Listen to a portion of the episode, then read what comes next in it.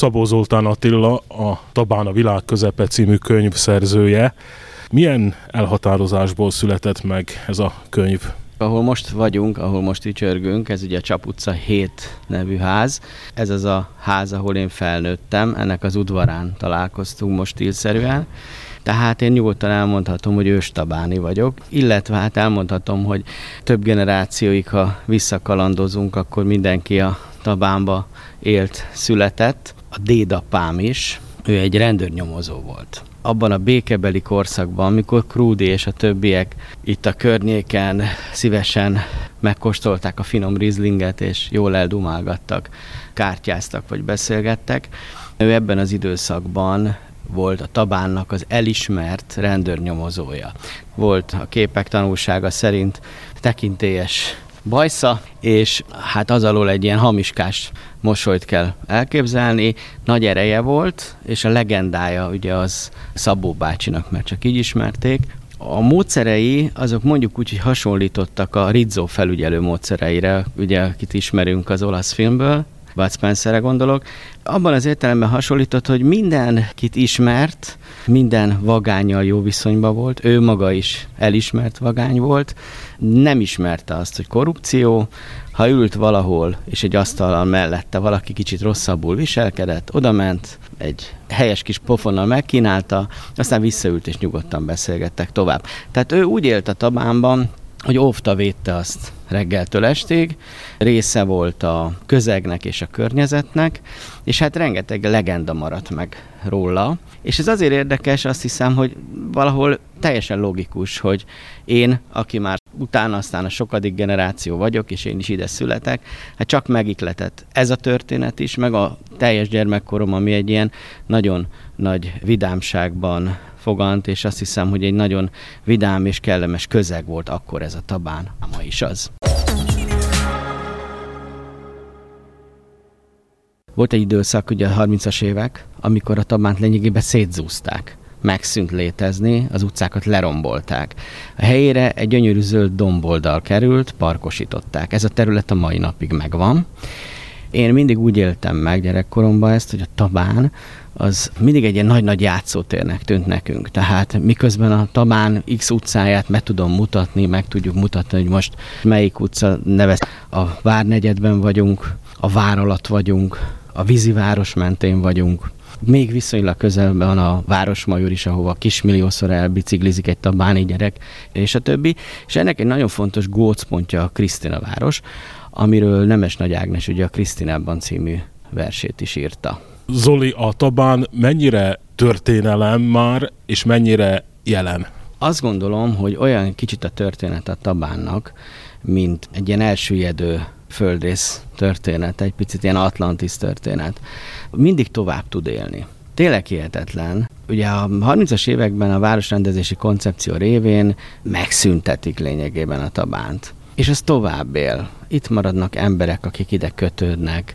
A lokál patriotizmus itt még ma sem egy üres szlogán így telnek el ezek az évek, hogy az én gyerekkoromban már én csak hallhattam arról a tabáról, mégis azt gondolom, hogy ez a jelenkori tabán ugyanúgy egy létező, élő, működő, képes terület, ahol persze igaz, hogy már vannak utcák, amiket hiába keresnénk. Na de mondok erre egy nagyon szép, szimbolikus példát. Én ott tanultam meg síelni, azon a domboldalon, ahol régen a sok-sok ház volt, amit leromboltak a 30-as években. Az a park, az sokunk számára egy játszó területté vált, hiszen mi nem láthattuk, már nem voltunk ott, amikor azok az emberek ott éltek, csak tudjuk nagyapáinktól, apáinktól, viszont valahogy ez egy ilyen változást hozott, hogy akkor érezzük magunkat legalább már ott jól. És ezért mindenki ott szánkózott, vagy ott tanult meg síelni például a budai gyerekek közül merre indulunk el? Szerintem célszerű elindulni itt a Csap utcában. Ez egy lejtős utca. Néhány lépésre tőlünk lesz Zórád Ernő, a kiváló grafikus, nagyszerű képzőművésznek az egykori lakása, ahol találunk egy emléktáblát is, és hogyha onnan egy picit tovább szaladunk, ott van egy, alatta egy úgynevezett kis park, régen ott nagy sakcsaták dúltak egyébként az asztalokon. Ha ott tovább lépünk, akkor megint csak néhány ház, és megérkezünk Abanovák Vilmos háza, illetve egykori lakhely elé. Pár lépést tettünk meg csak, igen, a Csap utca 7-től sétálunk lefelé. Annyit azért hagyd tegyek hozzá, hogy ez az utca egyébként úgy is ismerik, hogy több nótában szerepel, korabeli nótában, úgyhogy ez egy pici utca, de mégis ismert utca. És hogyha most lépünk párat, egy, kettő, három, és meg is érkeztünk a Csap utca egy szám elé. Ez is egy ilyen jellegzetes, tabáni, egy-két emeletes ház, társasház, és itt lakott Zórád Ernő, és hogyha egy picit még lépünk tovább, akkor itt ma már egy kis emléktáblát is láthatunk, amit a lánya Zórád Kati emeltetett. Ugye az van kiírva, Zórád Ernő grafikus, a képregény hazai megteremtője, számos könyv illusztrátora, a Tabán festő krónikása e házban élt 1921-1927 között. Róla azt kell tudni, hogy se szeri se száma azoknak a képeknek tényleg, amelyeket ő a Tabáról rajzolt.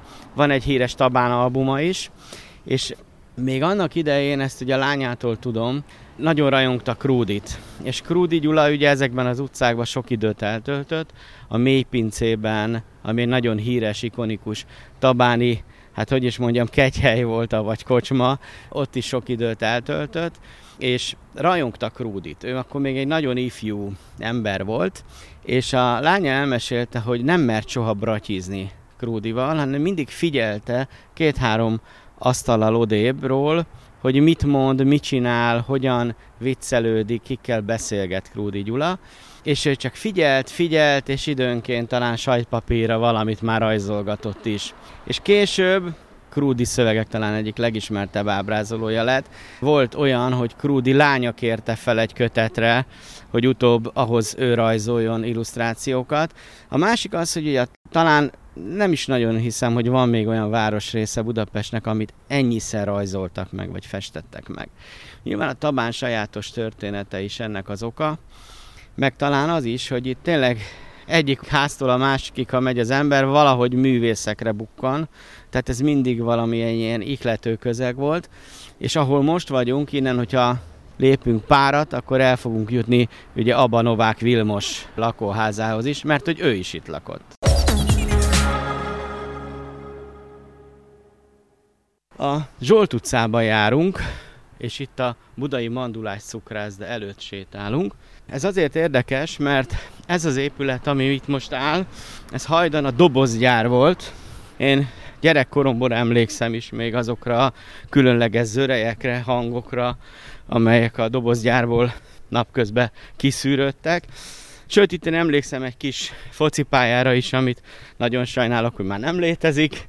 Sőt, emlékszem azokra a sakkasztalokra is, itt van egy ilyen pici park, ahol kedves öreg urak áldász küzdelmeket vívtak egymással, és mellette volt egy másik asztal, ahol pedig ugyancsak áldász kártyapartik zajlottak. Kisrác korunkban nyilván olykor akkor megálltunk kezünkbe a labdával, és csodáltuk ezeket a meccseket. Na és itt vagyunk tehát a dobozgyár mellett. Ezen a területen is nagyon sok művész lakott, élt, inspirálódott, és hogyha itt most átmegyünk a Zsolt utca 7 épület elé, néhány lépés csak, akkor megérkezünk ahhoz a házhoz, ami ugyancsak egy ilyen tipikus környékbéli épület, és itt lakott egykoron a Banovák Vilmos festőművész, és hát lényegében életműve jelentős részét ebben az épületben a Zsolt utca 7-ben alkotta. Amit szintén tudni kell az ő történetéről, hogy a dobozgyárban nézte ki azt a szépséges hölgyet, aki a múzsája lett, illetve majdan a felesége, az ablakból csodálta a hölgyet, aki egyébként, ha jól tudom, egy egyszerű munkásasszony volt, vagyis hát akkor még ugye csak egy hölgy, és addig-addig ügyeskedett, járt oda, legyeskedett körülötte, amíg lényegében a, a szomszédból nem talált, szó szerint a szomszédból nem talált magának egy feleséget, egy múzsát, egy szerelmet. Mindössze 7 évet élt itt a tábla tanulsága szerint. Igen, de a legfontosabb műveket itt alkotta, és egy egyébként nem teljesen igaz ez, illetve hát itt valóban ebben az épületben 7 évet élt, de ő egyébként is a Pálya utca és környékére született. Azt hiszem, hogy az édesapja, ő egy ilyen nagyon elismert vasútépítő mérnök volt. És hogyha Tabánnál járkálunk, akkor ugye azt tudni kell, hogy a Tabán egyik végpontján húzódik a déli pályadvarhoz beérő sinek, tehát itt azért a vasútnak mindig volt szerepe és fontos küldetése, és a Pálya utca, ami stílszerűen Pálya utcának hívják, ugye azon a területen laktak sokszor a, az egyszerűbb a vasúthoz kapcsolódó munkás emberek is, és ott kaptak sokszor lakást azok is, akik pedig nagyban hozzájárultak a tervezéshez, a vasút átalakításához, formálásához, és ilyen volt az ő édesapja is. Tehát az Ama Novák család voltak éppen nagyon erősen kötődik a Tabánhoz, és az említett hölgy, aki az ő felesége lett később, ő is egy híres sváb család volt, akik nem tudom milyen hanyadik generáció óta éltek a Tabánban, szóval ez a néhány év, ez voltak éppen sokkal több. Merre megyünk? Én azt javaslom, menjünk el a Dézsmaház, az egykori Dézsmaházhoz, amit ma Cakó kert néven ismerünk. Szerintem majd ott akkor folytatom és elmesélem, hogy annak mik a különlegességei. Megérkeztünk a Cakó kertbe. Így van, a Cakó kert egy néhány éve nyitott, újra nyitott, népszerű, nem csak kávézó, hanem ilyen közösségi tér és találkozóhely. De hát ennek a múltja igazán az érdekes. Az az épület, amit itt megtalálunk, ez az utolsó éppen maradt eredeti tabáni épület. Ez az egykori Dézsmaház, amelynek most már van egy borpincéje is, stílszerűen a régi időkre emlékezve, emlékeztetve. Itt ugye kint mindenféle a egykori, mert hogy ugye a Tabán valaha borvidék volt, ehhez kapcsolódó relikviák, emlékek, stb. itt ki vannak pakolászva, és ez most egy nagyon szeretett helyszín lett. Jellemző, hogy a gyerekkoromban ez az épületnek egy nagyon pici részén működött egy zöldséges, és azon kívül ez örökké be volt zárva. Tehát ez számunkra is, régóta itt élők számára is egy ilyen legenda, hogy Na végre bejuthattunk a híres Dézsma házba, ami fogalmunk nincs, hogy kié volt, és mit tudom én, 40 évig miért volt mindig beriglizve. Tényleg érthetetlen.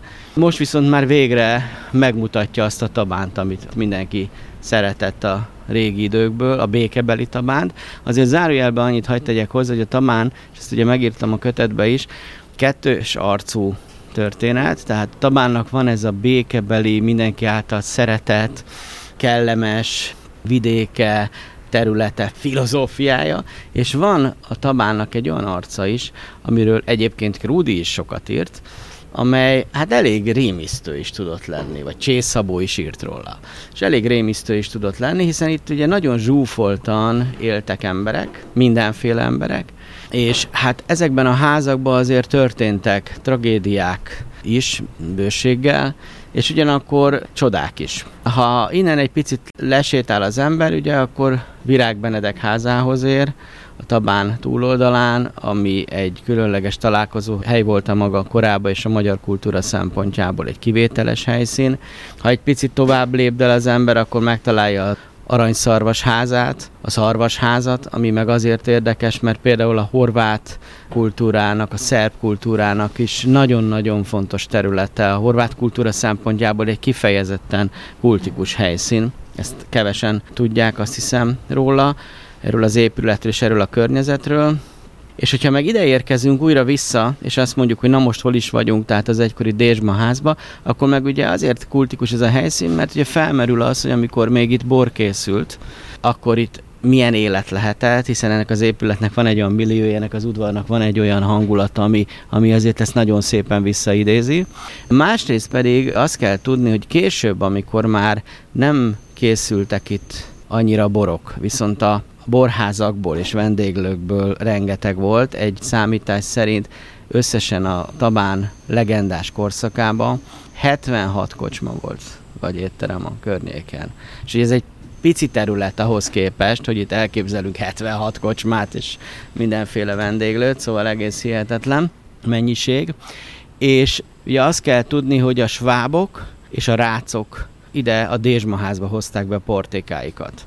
Az egyik hozta a fehér bort, a másikból készült ugye a vörösbor, és a budaörsi kofák meg idehozták a finom szalonnát. Tehát ez egy találkozási pont is volt. Az említett kocsmákból, éttermekből mennyi maradt fenn a régi pompájában? Ez a helyszín megpróbálja ezt valahol feléleszteni, de nem hiszem, hogy teljesen ugyanarra lenne szükség. Ma, ma már nem. Vannak olyan helyszínek a Tabánban, amelyek igyekeznek ezt a világot megidézni, és azt a gasztronómiát is hozni.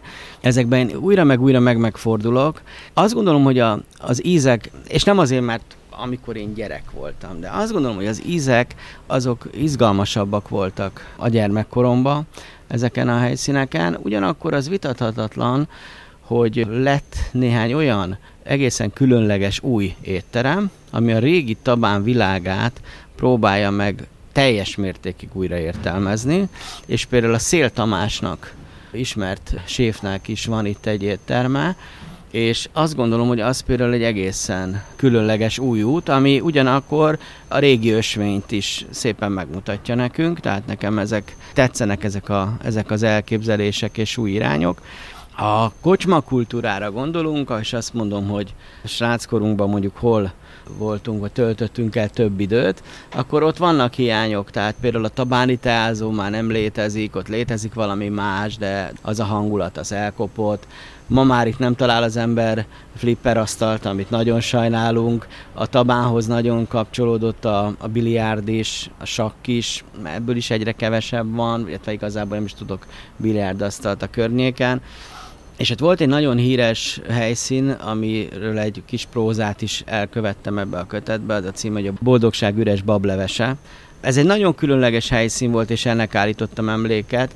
Az volt kiírva az Alagút utcába erre a kis kocsmára, vendégrőre ősidőnkön keresztül, hogy az utca legjobb kocsmája, kiváló a konyhája. Hát sajnos ez a klasszikus tabáni kiskocsma étterem is már a múlté, ami most ott működik, annak semmi köze a tabánhoz igen, ezek azért nagy hiányok. Egyébként a Tabán régen ilyen húzó sziget volt Budapesten belül, máshonnan is jöttek ide például kocsmázni, szórakozni az emberek?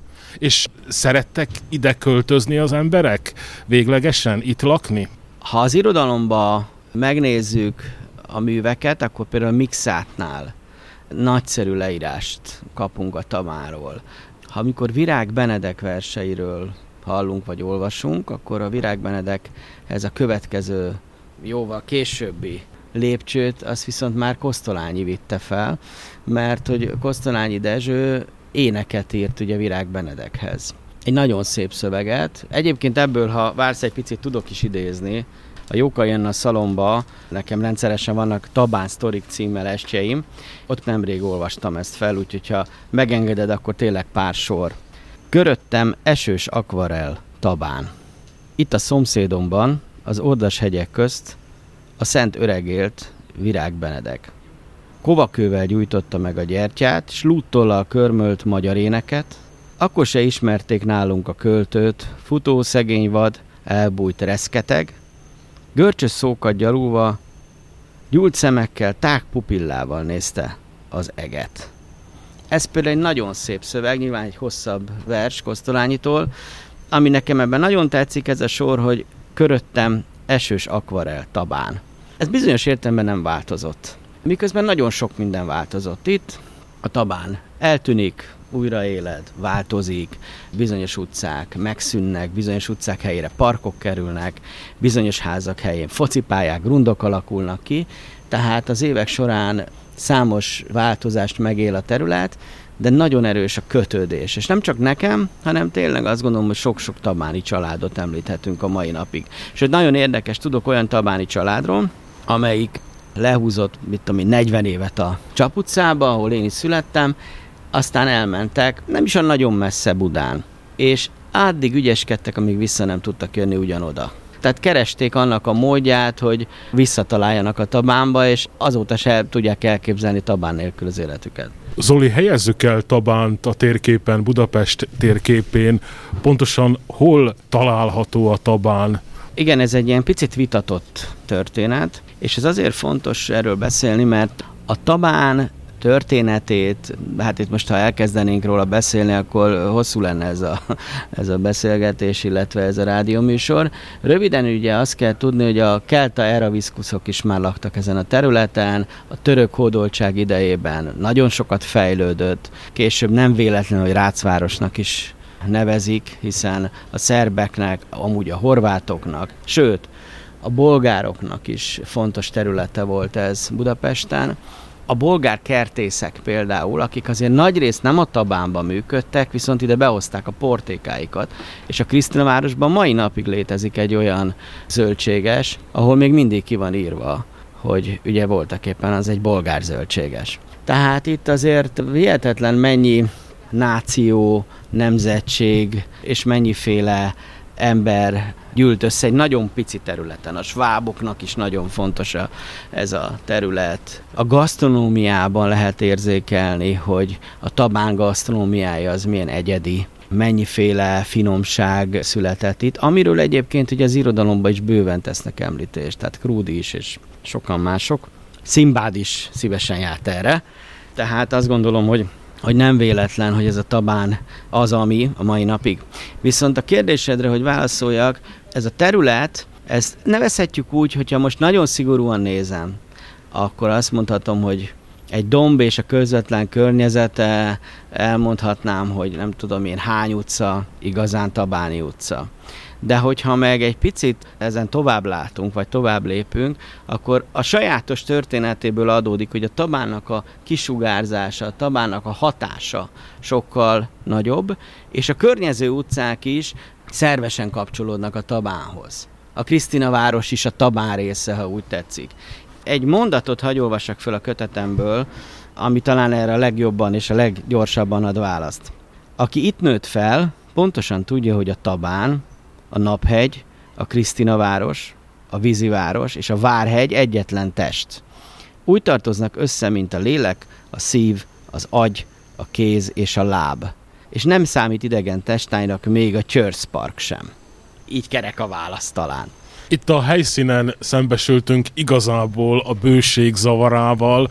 Van még látnivaló, bemutatnivaló bőven a környéken. Mit javasolsz? Hová menjünk még? Hát én szeretném megmutatni azt a focipályát, ami itt van szembe, mert itt gyönyörű gólok és nagyszerű passzok is születtek, meg méretes bodicsekek is. Aztán, hogyha lefele sétálunk és megérkezünk úgy igazán a Tabánba, tehát a Tabánnak azon területére, amit a legjobban azonosítanak, akkor megmutatom azt a területet is, ahol például a Loksi, a Lokomotív GT megírta ugye a Gyere gyere ki a hegyoldalba, illetve amely területről az szól, hiszen a Tabán az egy picit ez a mini Woodstock is. Erre jó, hogy kitértél, mert most jutott eszembe, egy-két héttel ezelőtt beszélgettem az egyik ismerősömmel, és mondtam, hogy ez lesz a téma, erről fogok majd veled beszélgetni Tabánról, és ő azt mondta, hogy de hát Tabán az csak egy szórakozó hely, tehát a mi a szlovákiai magyarok emlékeiben vagy fejében úgy él, hogy a Tabán egy szórakozó hely, ahol koncerteket rendeznek. Nem feltétlenül, hogy baj ez. Nyilván a Tabánnak, a Tabán túlélése szempontjából ez egy nagyon fontos történet. Nyilván nem, tehát természetesen nincs igazad, aki ezt mondta, de nem baj az, hogy ő erről, legalább erről tud.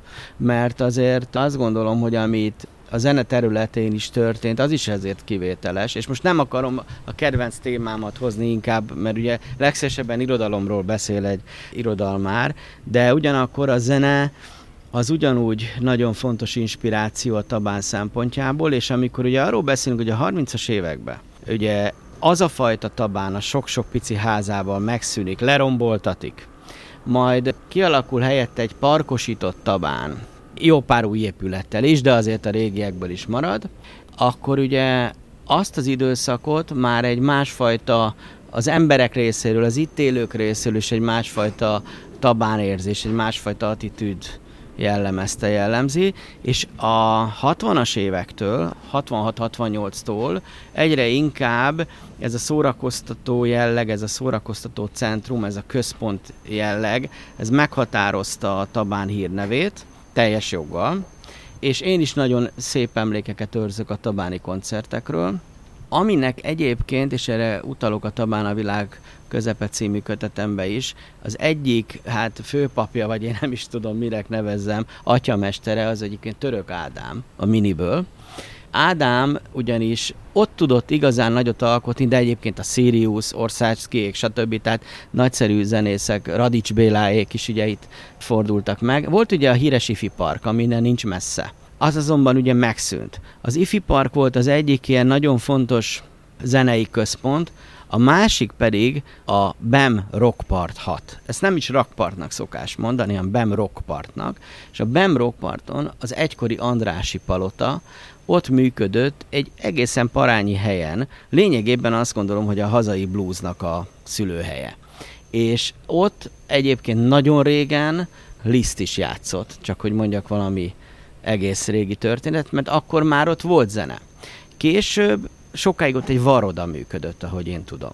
És ebből a varodából lett aztán egy icike-picike művelődési ház, ahol megérkeztek a rockerek, ahol elindult valami olyan zenei élet, ami kivételes, és így jön a következő lépés a Tabán, mert a tabáni koncertek azok lényegében a Bem Rock Partról és az Ifi Parkról szivárogtak át, és a nagy tamáni koncertek, amik ugye eredetileg csak május 1 jelentették, később azért már ugye augusztus 20 és más is, szóval ezek a tabáni koncertek így születtek, és azok a bandák és azok a zenekarok lepték el a tabánt, majd örökítették tovább, mert ma már friss mai csapatok is ugye megfordulnak a tabánba, akiknek a Bemrock Part 6 és az Ifi Park volt az otthona.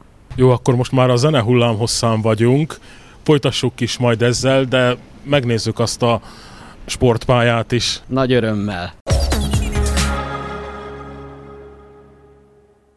Itt vagyunk az említett sportpályán. Egy tábla előtt híres sportolók neve a táblán. Igen, nem véletlenül. Hát ugye ez a Cakó utcai sportpálya, ami egyúttal egyébként nagyon sokáig útörő táborként is funkcionált, a mai napig létezik, és mai napig születnek itt gyönyörű gólok.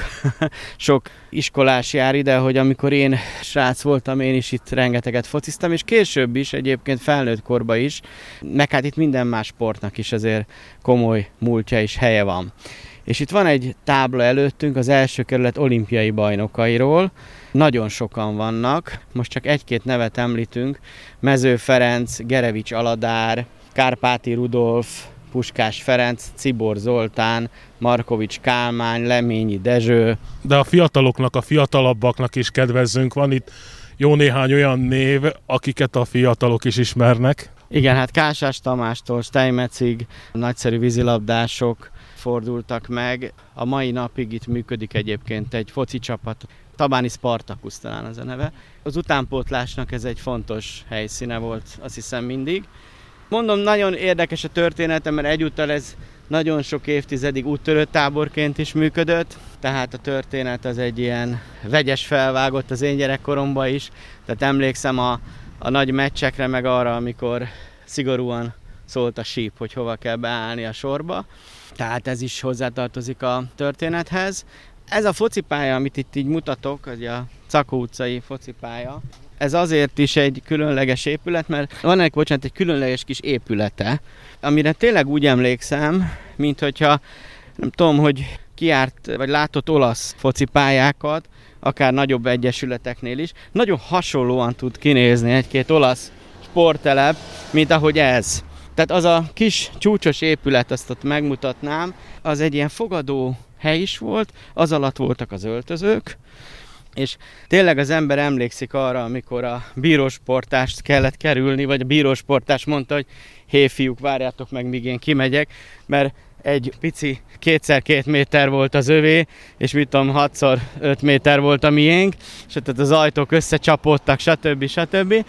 És itt, itt nagyon jó meccsek voltak. Volt egyébként egy a magyar televíziónak egy sorozata a pályán maradni, és a pályán maradni meccsekből nagyon sokat itt játszottak, tehát már a döntőket is. Voltak itt mindenféle nagy csaták, és aztán volt egy nagyon kedves csapat, amelyik ide járt, sokszor ilyen öreg urak esténként, ilyen 4 óra, 5 óra után béreltek itt egy kis részt a pályán, ahol fociztak, és közéjük tartozott Mezei András író is, akinek egy ilyen nagyon nagy hófehér lobonca volt, ha ő focizott, azt azt hiszem, hogy mindenki látta. Tehát a, ha itt valaki elment a 8-as busszal, és megállt a busz egy pillanatra itt a pálya mellett, akkor is látta 4 és 5 között, hogy a mezei éppen hogy cselez. Akkor szerintem most megint térjünk vissza a zenéhez, és nézzük meg azt a bizonyos tabánt. Nagyszerű, akkor menjünk oda, ahol a, a Gyere, gyere ki a hegyoldalba című daltól, és sokszor elénekelte az LGT.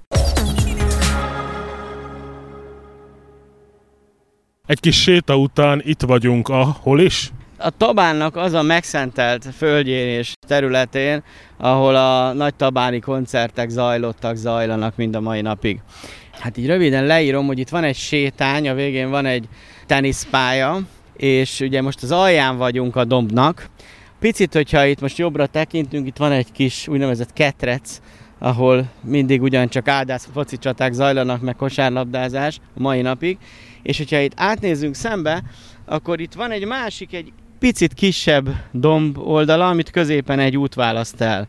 És ugye mindig azt szokták mondani, vagy úgy tudják, hogy a tabáni koncertek azok a nagyobbik, hát most nem tudom máshogy mondani, a nagyobbik domb alján szoktak lenni, és ez így is van, jelen pillanatban is így van, de nagyon sok koncert volt egy időszak, ami itt szembe zajlott, és az pedig a Rácfürdő épületével Sréhen szemben, nem tudom más, hogy így ezt leírni, ott volt akkoriban a színpad. És ez azért érdekes, mert lehet látni is különböző régi felvételeken, hogy van, amikor a Loksi, az LGT, a Mini, a Hobo ezen a kisebbik területen, annak az alján játszanak, és van olyan, amikor egy ilyen nagyobb, sokkal nagyobb, hegyszerű valamit látunk a színpad fölött, ahol nyilván sokkal többen elférnek, az pedig az a terület, amit leginkább és első körben szokás beazonosítani a tabáni koncertekkel, de azt gondolom, hogy ezt kevesen tudják, hogy itt voltak éppen két helyszín is létezik, és mind a két helyszínen a kisebbik dombon nevezzük így, meg a nagyobbik dombon is rendszeresen voltak nagy-nagy koncertek. Egyébként egy kicsit sétálunk tovább, akkor elmondom, hogy május 1-én volt itt egy nagy Charlie koncert. Horváth Charlie a kötetemben, a Tabán a világ közepe című kötetben mesél is a tabáni élményeiről, illetve arról, hogy neki mennyire fontos ez a terület, és hogy mennyire szeret itt koncertezni. És elmondja, hogy mekkora druk van benne minden tabáni koncert előtt, pedig hát már tényleg hol nem lépett fel, és úgy gondolta annak idején, hogy ha egyszerű a tabánba felléphet, úgy majd és lesznek itt koncertjei, na akkor érő igazán révbe. Tehát a Tabán ennyit jelentett az ő életébe, pályafutásában, ami egy nagyon szép vallomás volt a részéről, és most május 1-én, amikor illetve 2022. május 1-én ugye, amikor itt voltam én is a koncerten, akkor azt láttuk, hogy és ezért mondtam meg kicsit így hosszasabban, hogy hol van a nagyobbik domb és hol a kisebbik domb. Ezt a nagyobbik dombot szokták szánkódomnak is nevezni, de mondom, én is ezen a területen tanultam meg még síelni is. És ezen a területnek, ennek az alján szokott lenni ugye a színpad. És hogyha a mostani képeket megnézzük, akkor ekkora tömeget talán tényleg a 70-es évek végén, meg a 80-as évek elején látunk csak koncerten. Én nem tudom, hogy mi történt, de 2022. május 1-én brutálisan megtelt a tabán. Azért voltak itt olyan koncertek is, amikor egy picit félház volt, mondjuk így, és hihetetlen volt, hogy mekkora sikere volt ennek a 2022. évi május 1 és ez az bizonyította számomra is, hogy nem, hogy nincs vége a történetnek, hanem tényleg ez generációkon keresztül esélyes a folytatásra. Elmondható az, hogy ez itt a Tabán közepe? Igen, talán igen. Azt hiszem elmondható. Olyan szempontból mindenképp, hogy ugye utaltam rá, hogy a 30-as években itt ugye kis utcákat kell elképzelnünk, most ez szinte elképzelhetetlen, meg annyi kocsmát, nem annyira élhető épületeket, meg kicsit jobb állapotban lévő épületeket, meg kialvó lámpákat az este, azért az elég izgalmas tudott itt lenni néha. Na most ezen a területen a 60-as, 70-es évektől kezdve ugye egy park, egy békebéli sziget üzemmel működik. És ez a park, ez ma Budapestnek egyrészt egy ilyen nagyon meghatározó zöld területe, ahova turisták is szívesen érkeznek, másrészt azért jó, hogy mondhatjuk azt, hogy ez tényleg valahol egy kicsit a Tabán centruma, vagy a Tabán közepe, mert azt gondolom, hogy 60-as, 70-es évektől kezdve az, hogy ide kiülnek emberek például nyáron napozni, vagy hogy mennyi kutyasétáltató hozza ide le a blökiket, hogy itt mi minden történhet egy teljesen hétköznap is az emberrel, az azért nagyon szép és különlegessé varázsolja ezt a térséget, és valóban mindent ehhez viszonyítunk ma már. Tehát, hogyha lemegyek a tabámba, valaki azt mondja, akkor valószínűleg arra gondol, hogy itt fog sétálni. Tudod, hogy mi tűnt fel nekem az egyes helyszíneken, és most már muszáj elmondanom, mindenki azt feltételezi Budapestről, és az él az emberekben, hogy nagyváros, zajos város. Na most mi most már a sokadik helyszínen vagyunk, és úgy csönd uralkodik mindenhol. Délelőtt van, és most már talán dél is elmúlt, Igen. és nincs az a nagy zaj, nincs az a nagy forgalom, igen, hát ez mindenképp a Tabánnak a varázsát is adja. Ugye azért jó ez a környezet és ez a közeg, mert most akkor lőjük be, ugye a vár negyedben vagyunk, a vár alatt. De ez mégse a vár. Akkor, hogyha itt tovább sétálunk, itt békében lehet teniszezni, békében lehet futni, tájfutók szívesen járnak erre, tényleg nagyon sűrűn. Sőt, itt van egy tájfutó szakosztály is, egy klub is. Aztán az egész környezet és közeg valóban egy ilyen békét táraszt. És ezt már én úgy is megtapasztaltam, egykoron egy ilyen hangosabb kamasz voltam, aztán később lettem egy ilyen nyugodt családapa, és a fiam, amikor kicsi volt, akkor az, hogy a Tabánban élünk és létezünk, az egy külön ilyen megnyugvás volt, ráadásul az sem volt véletlen, hogy a Lisznyai utcai általános iskolába hoztam, és hogy voltak éppen ide járt az első hat évben, mert ez egy biztonságérzetet is adott. Nyilván az is sokat számított, hogy tudtuk, hogy a nagymama jön érte minden nap 5 perc távolságból, de azt is tudtuk, hogy itt baj nem érhet, és ez nagyon érdekes, ez az érzés, hogy a Tabánba ma van egy ilyen békeszigete érzés, talán az utolsó olyan terület, ahol azt gondolja az ember, hogy itt-ott már látni egy-két helyen bizonyos nem ide való építkezéseket, de azért valószínű a Tabán közepén sose lesz lakópark. Zoli, belefér még egy helyszín? Persze. Hol fogjuk befejezni ezt a sétát? Mit javasolsz? Hát igen, most nehéz helyzetbe hoztál, mert, mert még van látnivaló ezer. Bőven. Elmehetnénk akár a horvát kertbe is, legyen a horvát kertbe Budán. Elmehetünk Virág Benedek egykori házához is, vagy megkereshetjük a az aranyszarvas éttermét és házát, elmehetnénk a régi Petőfi Grundra, ahol ott is ugye mindig nagy foci élet zajlott, elmehetnénk a Krisztina város egy-két ilyen kultikus pontjához, vagy akár elmehetnénk a Márvány mennyasszony étterembe is, ami sajnos a hírek szerint akár végleg is becsukhatja kapuit. Tehát bőven lenne itt mit megnézni, megmutatni. Én azért azt gondolom, hogy azért menjünk el a horvát kertbe. Én is azt akartam mondani, hogy ha választhatok, akkor inkább ezt választanám, mert hogy mindig is kíváncsi voltam arra, hogy mi van a horvát kertben Budán. Uh-huh. Meg azért is, mert ugye ott működött egykoron a budai színkör, tehát a magyar kultúra, a magyar színjátszás szempontjából ugyanolyan ikonikus helyszín, mint a Tabán mondjuk, ha azt mondjuk, hogy az a magyar Woodstock, és azért is, mert ott nekem olyan személyes emlékeim is vannak, egyrészt a Tabán moziról, ami ugye a horvát kert mellett van, másrészt pedig azért is, mert ma már sajnos egy emlékhely is lett, hiszen Benkő Laci, aki a környéknek volt a szíve lelke sokszor, a kutyájával mindig sétálgatott, és tényleg nem volt olyan ember, akit nem ismert, én nem tudom, hogy csinálta. Szóval a Benkő Lacinak is egy picit így emléket állíthatunk. Akkor irány a horvát kert. Ez még nem a horvát kert. De, ez már a horvát kert, igen, igen. Itt most a Nepomuki Szent János szobra előtt állunk, ami egyébként már egy hiteles másolat, mert korábban ennek a szobornak volt egy nehézkés története, de a végeredménye az, hogy ez újra ékessége lett a horvát kertnek. Itt egy gyors mondat az ördögárokról azt hiszem sokan ismernek, vagy tudnak. Az ördögárok az ugye itt alattunk folyik egyébként a Dunáig, de ez az ördögárok, ez annak idején rettenetes járványokat és problémákat és bajokat okozott a környéken, míg meg nem szelidítették, úgymond. De erről kevesen tudnak, hogy amikor a horvátkert gyönyörű, békés idilliébe sétálgatunk, legyen a horvátkertbe Budán, ugye mondja a békefi féle dal, akkor a lábunk alatt, a mélyben ott van az egykor dühöngő patak, vagy folyócska, amelyik annyi kárt okozott egykoron Budának és a környéknek. Ez is egy talán egy érdekesség. A másik, amit szeretnék itt mondani, hogy itt van ugye a Petőfi Sándor gimnázium, ami azért is fontos helyszín, mert emögött picivel arrébb van a Petőfi Grund, ahol mindenki, aki a Tabánban labdát látott, biztos, hogy megfordult. Aki ott nem focizott, az nem tabáni focista. Mondom, itt a Tabánban a focinak nagy kultusza van.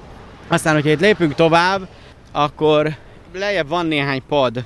És az a lényeg, hogy azokon a padokon régen, hát ücsörögtek is úgy emberek örömmel, de volt kártya is, sakk is. De hogy ez miért érdekes?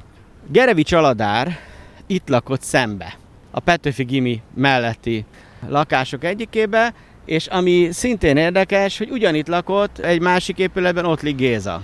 Szóval itt ez egy ilyen szempontból is egy ilyen hihetetlen inspiratív környezet, és egészen különleges sorsok és hihetetlen emberek és nagyságok laktak ezen a területen. Mind Ottlikról, mind Gerevicsről van egy kis személyes emlékem. Még nagyon kisrác voltam, egészen kicsi, amikor a édesapámmal itt elszaladtunk, és hát Ottlik is itt szaladt el, hát nagy dolog, gondoltam én, ki az a bácsi, aki ott fut Onnan tudtam, vagy érzékeltem, hogy ez valamiért fontos, mert az apám ritkán szokott hirtelen befékezni, és megmutatni nekem az embert, aki elszalad előttünk, sietve ránk se hederít, és azt mondja, hogy ő az az író. Hm. Később megtudtam, miért fogalmazhatott így. Valóban nagy dolog, hogy ő az az író, és ez mégiscsak itt legalább suhanásnyi szinten, de láthattam. A másik, ami sokkal személyesebb emlékem és élményem, az Gerevics Ali bácsihoz kötődik, ugyanis én a Vasasba vívtam, ahol az ő fia Gerevics György volt az edzőnk, és a Gyuri bácsihoz akkor Ali bácsi így bebejárt, és hozzánk bebejárt. Néha tanított is, de inkább az volt az izgalmas, amikor leültünk a pást mellett beszélgetni vele. És voltunk így 8-10, és akkor Ali bácsi mesélt. Ugye ez a Pasarétán volt, ami innen öt busz megálló mondjuk, és aztán évekkel később már nem vívtam, és én szaladtam át épp hirtelen a Horváth kerten, Gali bácsi ott ült a feleségével a padon, és megszólított, és hát én azt gondoltam, hogy már régebben vívtam a Vasasban, nem lettem olimpiai bajnok, hát miért tartan engem számon? És itt jön az Ali bácsinak ez a hihetetlen nagysága, ami, ami így egy ilyen örök emlék, hogy megállított, megszólított, leültetett maga mellé, és azt mondta, fiam, te már miért nem jársz hozzánk? És onnantól kezdve Ali bácsival egy 20 percet beszélgettünk arról, hogy hogy telik a sorsom. Kíváncsi volt arra a nagyobb kamasz gyerekre, aki még kisebb kamaszként végül is a tanítványa is lehetett. Ez a horvát kert, ez mekkora terület? Ugye ez is nagyobb is volt egykoron, hiszen azáltal, hogy az ördögárok itt bugyog alattunk, ugye régen a Tabán, a horvát kert, az lényegében valami ugyanazt jelentette valahol. Aztán ezt ugye ezt a területet felvásárolták, és akkor a, így lett ugye horvát kert, később pedig azért is egy picit külön ékelődött, mert ugye azért itt változtak dolgok.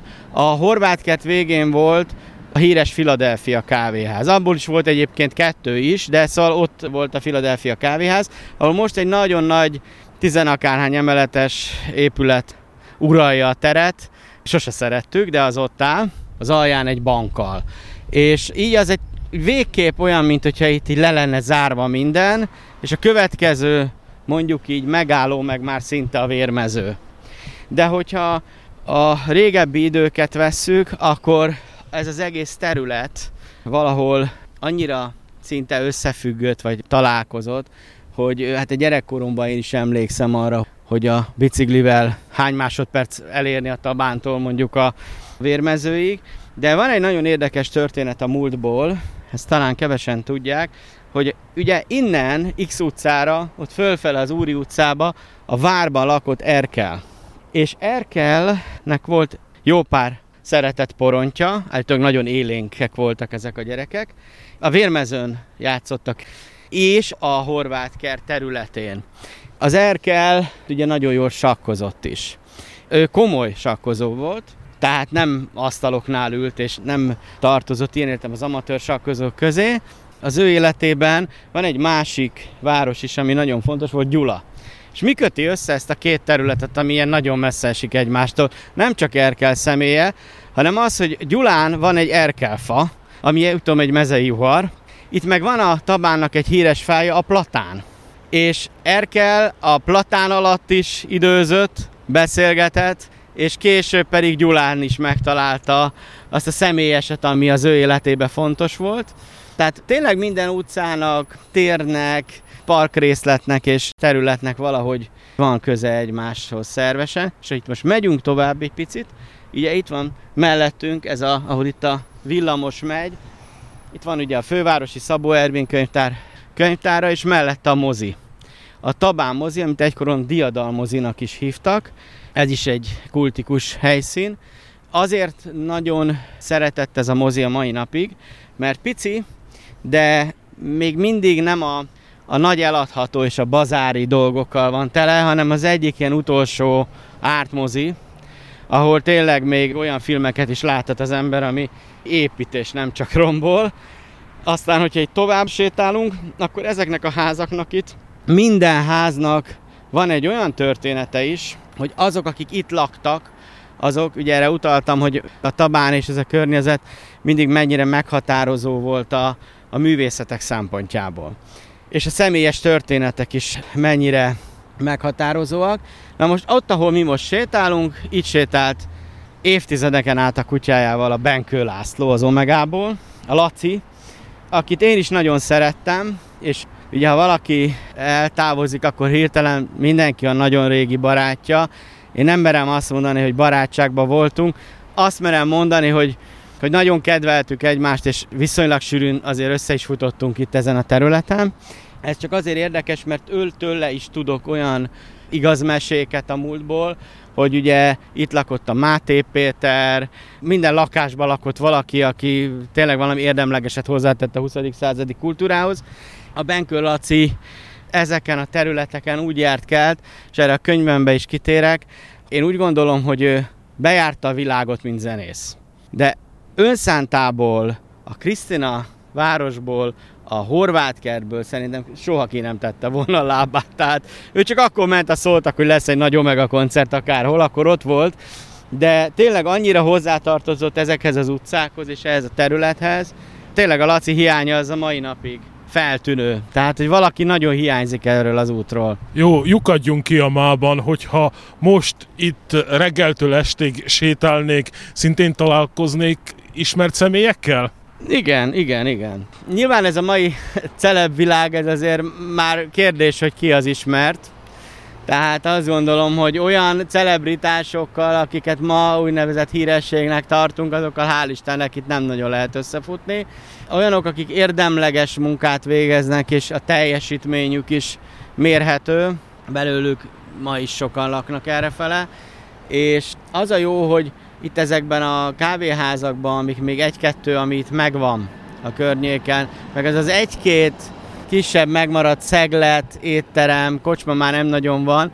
Ezeken a helyeken tényleg én magam is olyan művész kollégákkal, barátokkal, zenészekkel találkozom újra meg újra, hogyha ők már innen el is származtak, akkor is valahol a mai napig visszajárnak, ha pedig itt laknak, hát ez egy külön szerencse. Egy nagyon gyors példát hagy mondjak, Márton András színművész, aki a kötetemben is mesélt a Tabán élményeiről, ő lakott már mindenhol, Finnországba, Amerikába több helyen, körbelakta Budapestet, vidéken is számos helyen megfordult, de hogyha kávézni lehet vele valahol, akkor az biztos, hogy itt lesz. Az az egyik bizonyos kávéház, aminek most nem mondom meg ugye a nevét, mert az reklám, de a Krisztinevárosi templommal szemben ott biztos, hogy össze lehet vele futni a mai napig. Egyébként, hogyha itt a környéken készítek beszélgetést, akkor az esetek túlnyomó többségében a riportalanyok azt a kávézót ajánlják, és ott szoktunk találkozni.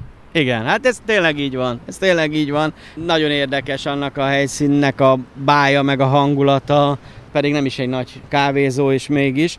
Illetve van mellette egy még híresebb, ami azt gondolom, hogy mindenki által ismert, és miután a kultúrtörténeti jelentősége is nagy, ezért ott a nevet is kimerem mondani, hát a Dériné, és ugye itt van a Dériné szobra is a horvát kertben. Nyilván ez is egy fontos része ennek a területnek, de amit még mindenképp ki szeretnék emelni a horvát kerttel kapcsolatosan, ugye egyrészt, hogy itt működött annak idején a budai színkör, tehát a színház történeti jelentősége ennek a területnek igen nagy, és ezért nem véletlen, hogy innen hat házra van a Színház Történeti Intézet és Múzeum. A másik, ami szintén egy különleges picit talán rejtett, de azért mégiscsak fontos része a horvát kertnek a Haydn szobor, ami ugye itt van tőlünk, így most gyorsan lemérem mondjuk olyan 60 méterre, az is egy fontos helyszín. Szabó Zoltán Attila, köszönöm szépen neked ezt a délelőtti, kora délutáni sétád Budapesten, a Tabánban. Meggyőztél arról, hogy a Tabán a világ közepe? Hát nagyon örülök, ha így érzed, és abba bízom, hogy a kötetben azok a, a helytörténeti információk mellett ugye azért több egyéni történet, próza is szerepel, és ugye annak külön örülök, hogy ezek közül a felvidéki Opusban is volt, ami már megjelent. És most nem olyan nagyon régen, együtt még hagyd mondjak, hogy a Dunaszerdai könyvtárba is nagy szeretettel fogadták ezt a kötetet délelőtt, amikor kezdtük ezt a beszélgetést, ezt a sétát, akkor még hideg volt, időközben így a végére a napocska is kisütött. Megerősíthetem.